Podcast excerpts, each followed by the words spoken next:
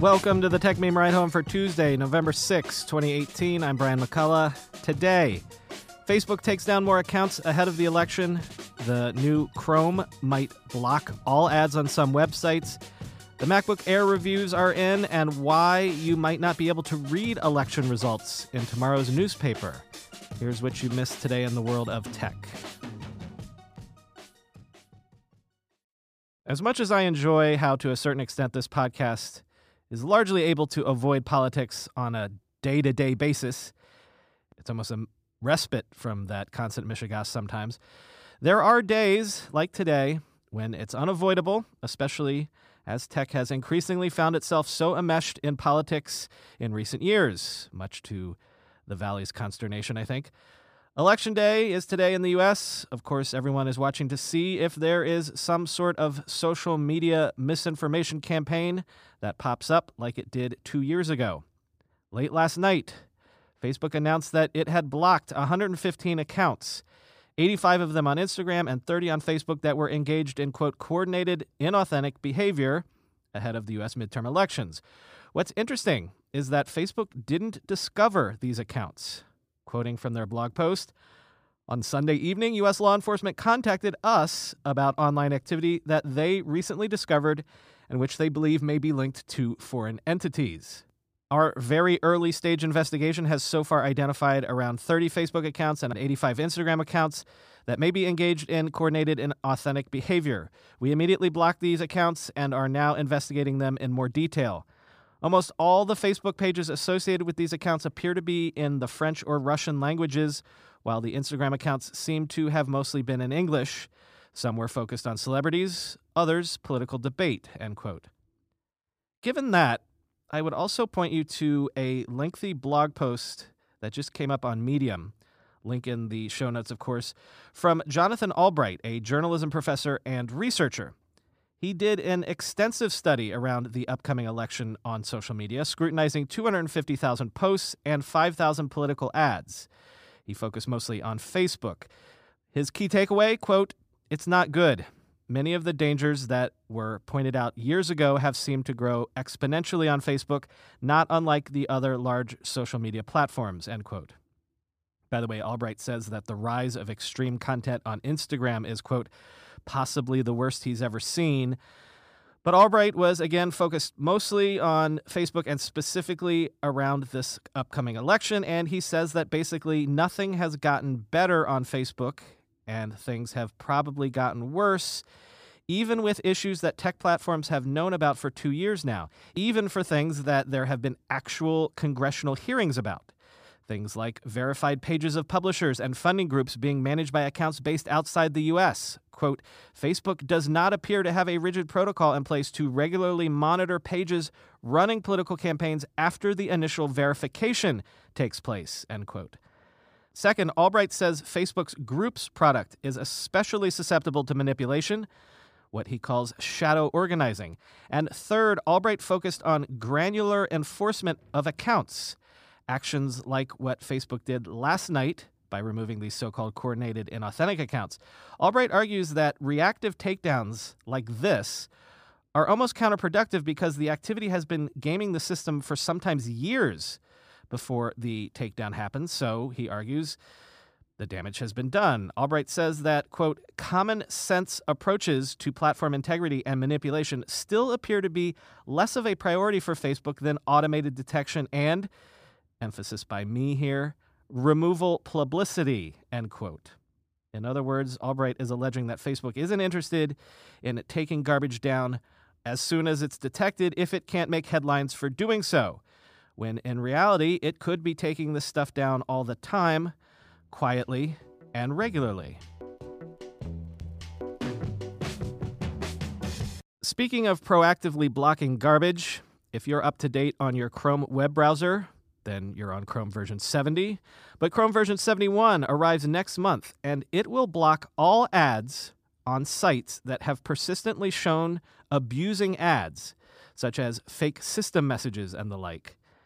Chrome 68, which arrived in July, introduced measures to prevent ads on sites from opening new tabs or windows if they were reported for offering abusive experiences. But now, if websites get reported for such activity and they don't remove the abusive ads after a 30 day grace period, Chrome will block all ads on those websites, thereby bringing the hammer fully down on those websites' ability to generate revenue.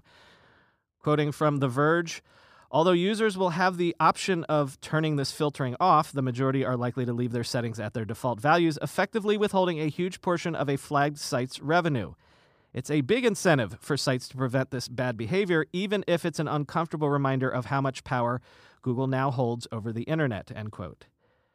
Yes, blocking crappy ads is good, but Google is the sole arbiter of what is a crappy ad and what isn't. And let me guess, all ads run by Google are ipso facto good ads, right?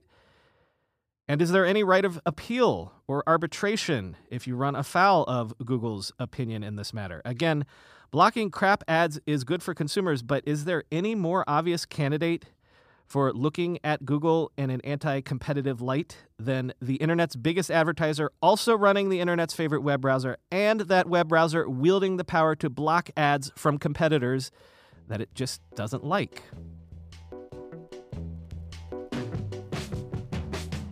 Follow up to that Amazon HQ2 story, the Wall Street Journal is reporting that Amazon is now likely to split its planned second headquarters into two, splitting the new facility into roughly two equal locations of about 25,000 employees each. The journal says that the final decision has not been made, but the names of the final candidates that keep popping up are again Crystal City in Northern Virginia and New York City, specifically Long Island City in the borough of Queens. Why the decision to bifurcate all of a sudden? Quoting the journal, by building two headquarters, Amazon can tap different geographic regions for talent, including some who may not want to move too far from home. It may also not be competing with other major tech giants in a given area, like it does with Microsoft in the Seattle area. The company will continue hiring experts in machine learning, AI, and supply chain, all areas Amazon currently hires for in Seattle. Additionally, the decision would allow it to lessen the potential headache for chosen areas. Amazon has wanted to avoid being the only large company in town, something it has dealt with in Seattle, according to people familiar with the company's thinking. Adding 50,000 workers, even over more than a decade, would likely cause some hiccups for transit systems and potentially lead to issues like a lack of affordable housing, end quote. Well, I can tell you that Long Island City is booming. There's a lot of tall buildings going up right now, also a lot of apartment buildings, and it is a short skip and a jump into Manhattan. But believe me, the 7 train is already crowded enough and don't get started on the G train because it's not going to be able to help much since it's doing double duty when the L train shuts down. Hopefully, this is being taken into account. Instead of tax breaks to lure Amazon, maybe we can get Amazon to pony up to help our transit network. That's always been the rap on this whole headquarters sweepstakes thing that critics have complained about basically from day one. It's like when a sports franchise holds cities hostage in order to get them to finance a new stadium for free, it feels a tad extortionist. And now that two cities seem to be in line for the prize, a lot of people feel like this is double dipping at least, or exploitative perhaps. As freelance journalist Dan O'Sullivan tweeted, so Amazon lied throughout the entire H2 search process, making cities ante up in expectation of a far, far bigger deal than they were actually getting, end quote. And Will Shepardson tweeted, Real headline Amazon plans to open two new offices, end quote, as opposed to a second full fledged headquarters, which was what was always promised. To which the New York Times' Mike Isaac responded, quote, This guy is right. HQ2 was basically an enormous PR stunt to get the best tax breaks possible from local governments, all clamoring over one another. Only thing keeping me from thinking TechCos won't do this again and again is because the exercise made Amazon look terrible, end quote.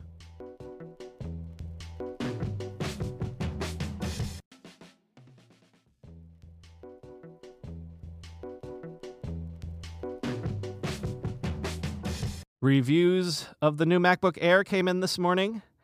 Quick summary is everyone is thankful to finally have a Retina display on a MacBook Air.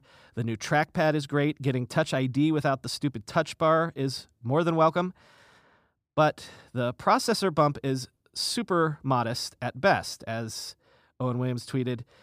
The choice of an Intel Y class processor in the 2018 MacBook Air is genuinely baffling. You spend thousands of dollars to get a new laptop and basically get the same performance as three years ago, but with a better screen, end quote. But if you've got an old MacBook Air, I mean, I had one, I'd have killed for that Retina screen. Or as Dieter Bohn says, quote, if you're still hanging on to an old Air for dear life, you'll be happy with this upgrade, end quote. His headline in his review in The Verge reads, the present of computing, as opposed to the future of computing, and the subheadline reads, completely whelming, as opposed to, of course, completely overwhelming. And also, as we've been talking about for a week now, maybe the real story here is that the new Air makes the MacBook line look questionable.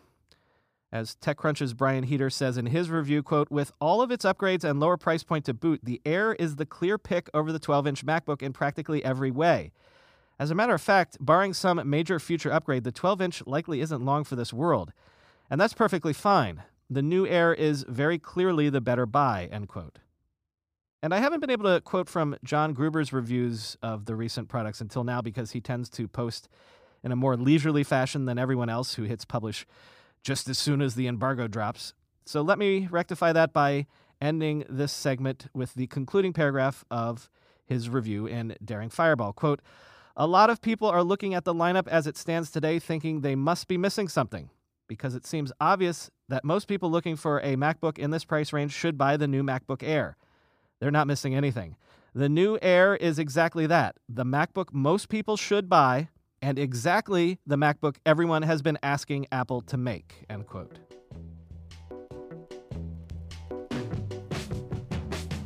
Let's wind down today with some startup news.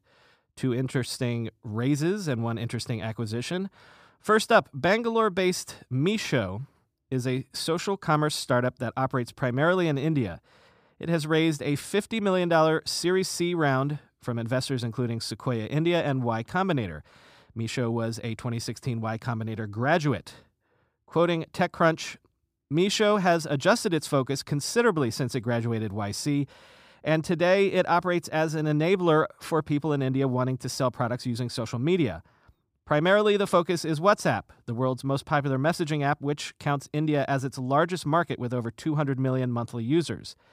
The company provides sellers with products, which it sources from suppliers, and inventory management and other basic seller tools. In turn, sellers hawk their catalog to friends and family as they please.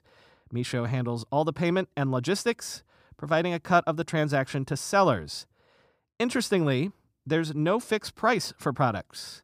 That means that sellers can vary the price and even haggle with their customers just as they do in real life. End quote.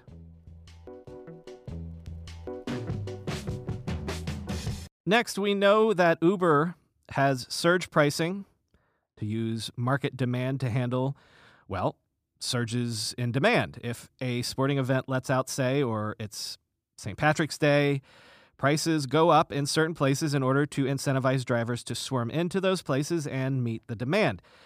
But what if you can't predict reliably when the surges in demand are coming if they're not based around things like holidays that you know are coming? Well, PredictHQ uses big data to predict spikes in local demand for companies like Uber, and it's raised a $10 million Series A and is relocating the company from New Zealand to San Francisco in order to focus on the U.S. market. Quoting VentureBeat, PredictHQ essentially aggregates data sets from myriad sources related to events covering public holidays, observances, concerts, festivals, and more. The company then throws in other hard to find data that it manually curates itself, as well as its own proprietary data, and bundles all of this into a single API, which it licenses to companies including Uber, Domino's, and Booking.com. End quote. And third, VMware has announced that it has acquired Heptio, a startup that provides professional services for enterprises that use containerized Kubernetes based architectures. The interesting bit is that Heptio was founded by Joe Beda and Craig McLuckie, who were two of the three people who started Kubernetes in 2014 when they were at Google. Kubernetes, of course, has subsequently been open sourced. Quoting TechCrunch, given the pedigree of Heptio's founders, this is a signal of the big bet that VMware is taking on Kubernetes and the belief that it will become an increasing cornerstone in how enterprises run their businesses.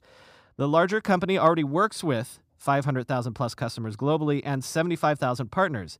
It's not clear how many customers Heptio worked with, but they include large tech forward businesses like Yahoo Japan, end quote. This news is, of course, also a sign that, remember, there can be money to be made, if not in open source development itself, then around open source projects, in the support and maintenance of those projects, in the handholding of corporations looking to deploy those projects. Remember, just last month, IBM bought Red Hat in one of the biggest tech acquisitions of all time.